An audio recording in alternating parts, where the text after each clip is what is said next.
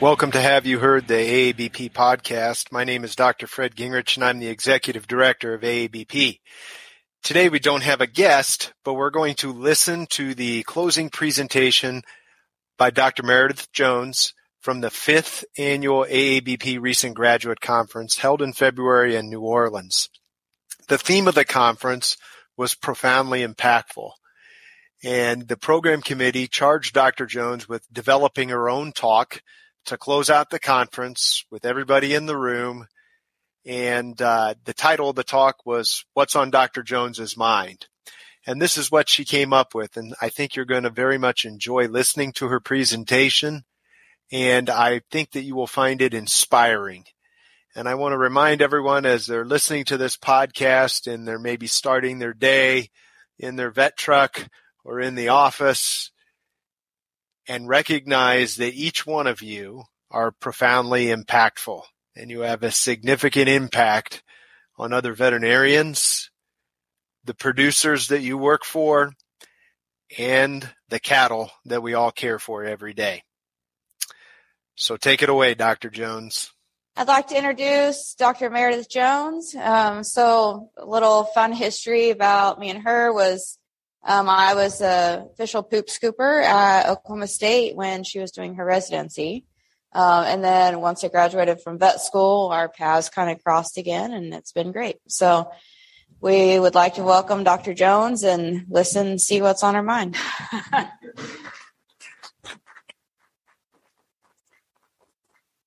Well, I've been just as anxious as you have been to find out what was on my mind since it changes uh, moment to moment. So two years in a row now, the uh, recent grad uh, steering committee has pre- presented me with some of the most interesting professional challenges of my life, which was last year. Those of you were, who uh, were at the conference remember that I was asked to cover urolithiasis, pregnancy toxemia, and pig C-section in 45 minutes total.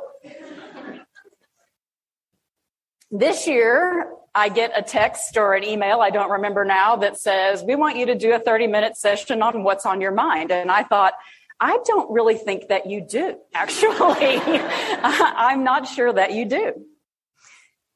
So I just want to say again how much I appreciate the opportunity to be here. I think we can all agree it's been a tremendous two days. We're all energized and exhausted all at the same time. Somehow we've managed to do both of those things. Um, I will have a couple of Slido poll questions, so I'd like for you to get your phones out and be ready. You also just may want to have them handy in case this goes south. Um, so, some of you may know, maybe all of you know, that I am a second generation veterinarian. And that when I graduated from Oklahoma State in 2002, I moved back to North Central Kentucky and worked with my father. And we were the veterinary practice that you're not supposed to have. My dad was the veterinarian, my mom was the office manager. And those of you that are in practices like that know there's a reason why they don't recommend that. but we really were a family practice there for a while. And I got to go back home and work with my family right out of school. And early in my time in practice, uh, dad needed to get his CE hours that summer after I graduated. And he went to the, um, what's now called Fetch in Kansas City, you know, whatever that meeting used to be called now um, to get his CE for that year. And so I ran the clinic by myself. This is a pretty standard issue new grad experience, right? Which is go to the practice, vet, home veterinarian goes on vacation, right? So that's what happened to me. Dad leaves the clinic in my hands with the staff and off we go. So we have an appointment one morning. A lady is bringing in some horses for vaccinations. This shouldn't be too complicated. I can vaccinate a horse. I really don't want to do anything else to a horse, but I can vaccinate one and I can draw a Coggins. So she comes in, uh, and where where I practiced in Kentucky was not fancy horse area. It was backyard quarter horses, some barrel racing, mostly trail riding, pleasure type horses. And this longtime client shows up with a trailer full of horses, and she pulls the first horse off the trailer, and it's an idiot, an absolute idiot. And I have zero patience for horses. I mean, none. And even less patience for their owners, if you just really want to know the truth. And it is, she tells me, you're going to have to sedate this horse to vaccinate it. And I explained to her that you have to give it a shot in order to sedate it. Now, what you all need to remember is this was back in the day when we did not have Dormosedan gel and these like magic potions y'all have now. Back in the day, it was just us and an idiot horse. And it's a wonder we didn't all die. And she's not having it. She's like, you need to save this horse. And I'm like, if I can stick a needle in the horse, I'm going to put the vaccine in the horse. And we have this kind of back and forth between us. You guys have probably been in these situations or you're aware of these. And we're kind of having this standoff. And this horse is acting up and I'm working on his neck. You know, I'm convinced that if I stick with this long enough, I'm going to get this horse settled down enough that I'm going to get vaccines in him. We're going to get him loaded up and we're going to get done. We keep talking. We keep talking. She keeps drawing at me. She keeps drawing at me. She keeps challenging me. Pretty soon, I go ahead. I think the horse has settled down enough. I try to get a needle in. Up he goes, paws at my head, and I see a foot go inches from my forehead. And I said, and she tears into me. When that happens, horse foot goes past my head, horse's feet hit the ground, and she tears into me for what I did. And I said, load the horse up. And we can argue all day about whether I should have done that or not or whatever. But I said, load the horse up and leave. Because I'm not getting pawed in the head to put a rabies vaccine in a horse. This was a client that my dad had had the whole time he'd been in practice. And I am the kind of person that in a crisis, I'm a machine. Whether people are mad or whether people are injured or whether just the shit's hitting the fan, I'm your girl. But as soon as the pressure relieves, I burst into tears. Who's with me? Who's with me? Okay, right. Burst into tears. My resident mate, John Gilliam, got took a direct hit to the face by a bucking bull when we were resident mates. And I stood between him and the bucking bull and closed the gate and latched it to keep him from getting hit again. Soon as John got to the hospital and they said he was going to live, I sat in a chair and cried for an hour solid, right? You know, so like I'm the girl who can stare down the bucking bull and then I'm going to cry about it for a good long time. Okay. So we get the horse loaded up. The lady leaves and I immediately realize that I have probably just fired a client that I don't have any authority to have fired. Dad's out of town. What are we going to do? I get back into the clinic. I'm bawling. It happens to be the moment that dad has called in for the day to see how things are going at the clinic. So he's on the phone with the receptionist. She's telling him things are going fine. She looks over and sees me and realizes things are not going fine. So I get on the phone with dad and I said, I told him exactly what happened. I said, this was the client's name. She brought this horse in. Here's how he acted. When he pawed at my head, she chewed me out. And dad said, Meredith, if Don Hayes, Don Hayes was a very good Angus breeder of ours, had really nice Angus cattle there locally, wonderful man. The day I graduated from vet school, he was perfectly happy to work, have me work on his cattle. If Don Hayes had a bull get you down and try to kill you, would Don Hayes be mad at you or the bull? And I said, he'd be mad at the bull. and he said, that's exactly right. And that's a client we don't need. If she doesn't want to come back, that's fine. We don't need a client who picks the horse over the doctor, right? I, as of May, I only have 20 years of perspective on veterinary medicine as a veterinarian. So I don't know that I have the authority to say this, but I'm going to say that I think this might be the hardest time there's ever been to be a veterinarian. The challenges are totally different than what's been faced before. Public perception, the loss of respect for expertise, the fact that we are no longer considered by many to be experts in animal health, it's really challenging to do this job right now. There are a lot of things against us. So I'm going to ask you a couple of Slido questions. The first one is I came to this conference feeling run down.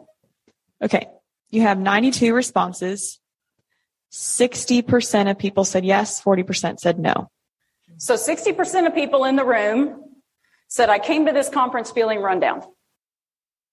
Can I read the second question? You may. Okay. I'll go ahead and fire it up. I frequently worry when I go into work that I'm going to face something that I can't handle. Okay, we've got 90 responses. 58% of us said yes. 42% said no. I'm actually fairly pleased with that. I thought that that might be worse. So about half of us say, a little over half of us say we came into this feeling run down. A little over half of us say, I'm afraid when I go into work that I'm going to face something that I really can't handle. I'm going to tell you that your value has nothing to do with how you feel on any given day. What you bring to the table on a day that you feel run down, that is not a measure of your value. It has nothing to do with how you feel. And I know that I can tell you that, and I can tell you that, and I can tell you that. But I'm telling you, it's important for you to hear. How you feel does not relate to your value. So I'm going to ask you, how would you carry yourself and how would you conduct yourself as a person and as a veterinarian if you knew that you were profoundly impactful? The theme of this conference. How would you carry yourself? How would you conduct yourself as both a person and a veterinarian if you knew that you were profoundly impactful?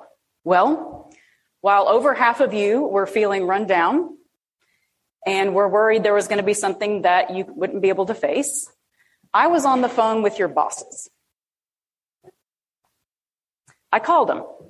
I stalked all of you on the internet and I found your busts. And here's what they have to say about you. I got to get rid of some apparatuses here. We have thoroughly enjoyed our time with her. He provides a thorough evaluation of cases. She's picking up my old food animal clients, having been out less than a year, which is both impressive and nostalgic. Treats everyone with kindness and compassion. Jumped right in on a GDV six months out of school. You know who you are, and that was badass.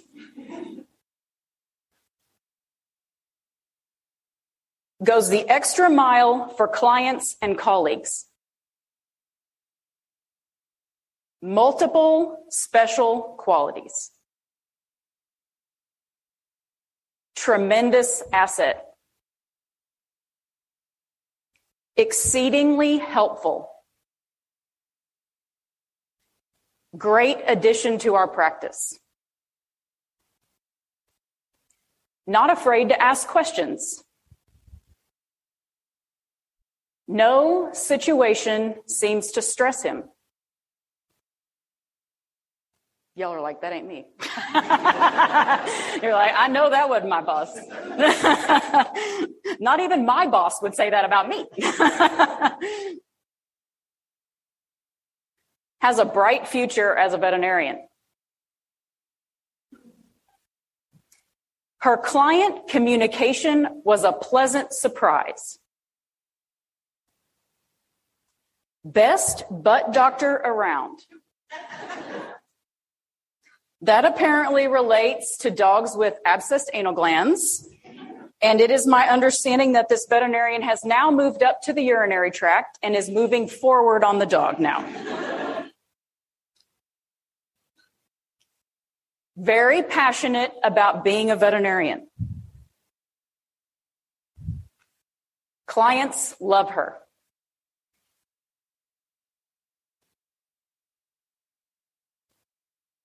One of the kindest and most genuine people I've ever met.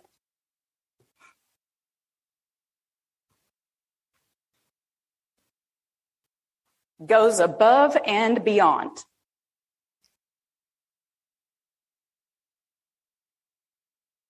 Unparalleled ability to develop a rapport with feedlot animal health staff.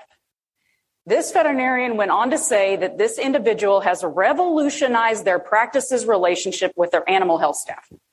A new graduate, recent graduate. Way to go.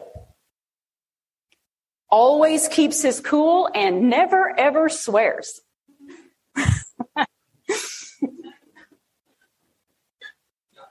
I need to, I need to go look up and see who that was. I don't remember. also, y'all are like, that ain't me.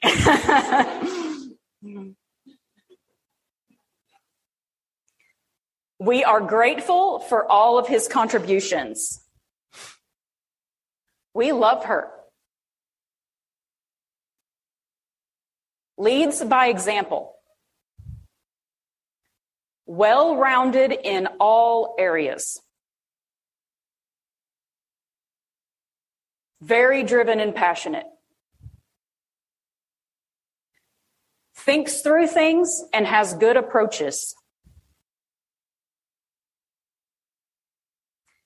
He always follows the traffic rules, but was the first one with a speeding ticket. Really enjoy his personality. Minor coffee snob.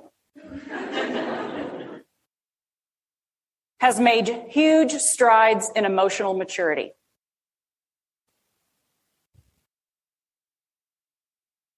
Incredible work ethic.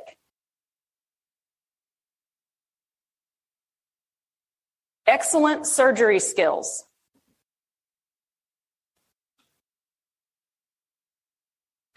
We could have not asked for a better addition to our practice. So, now, how will you carry yourself and conduct yourself as a person and a veterinarian now that you know that you are profoundly impactful?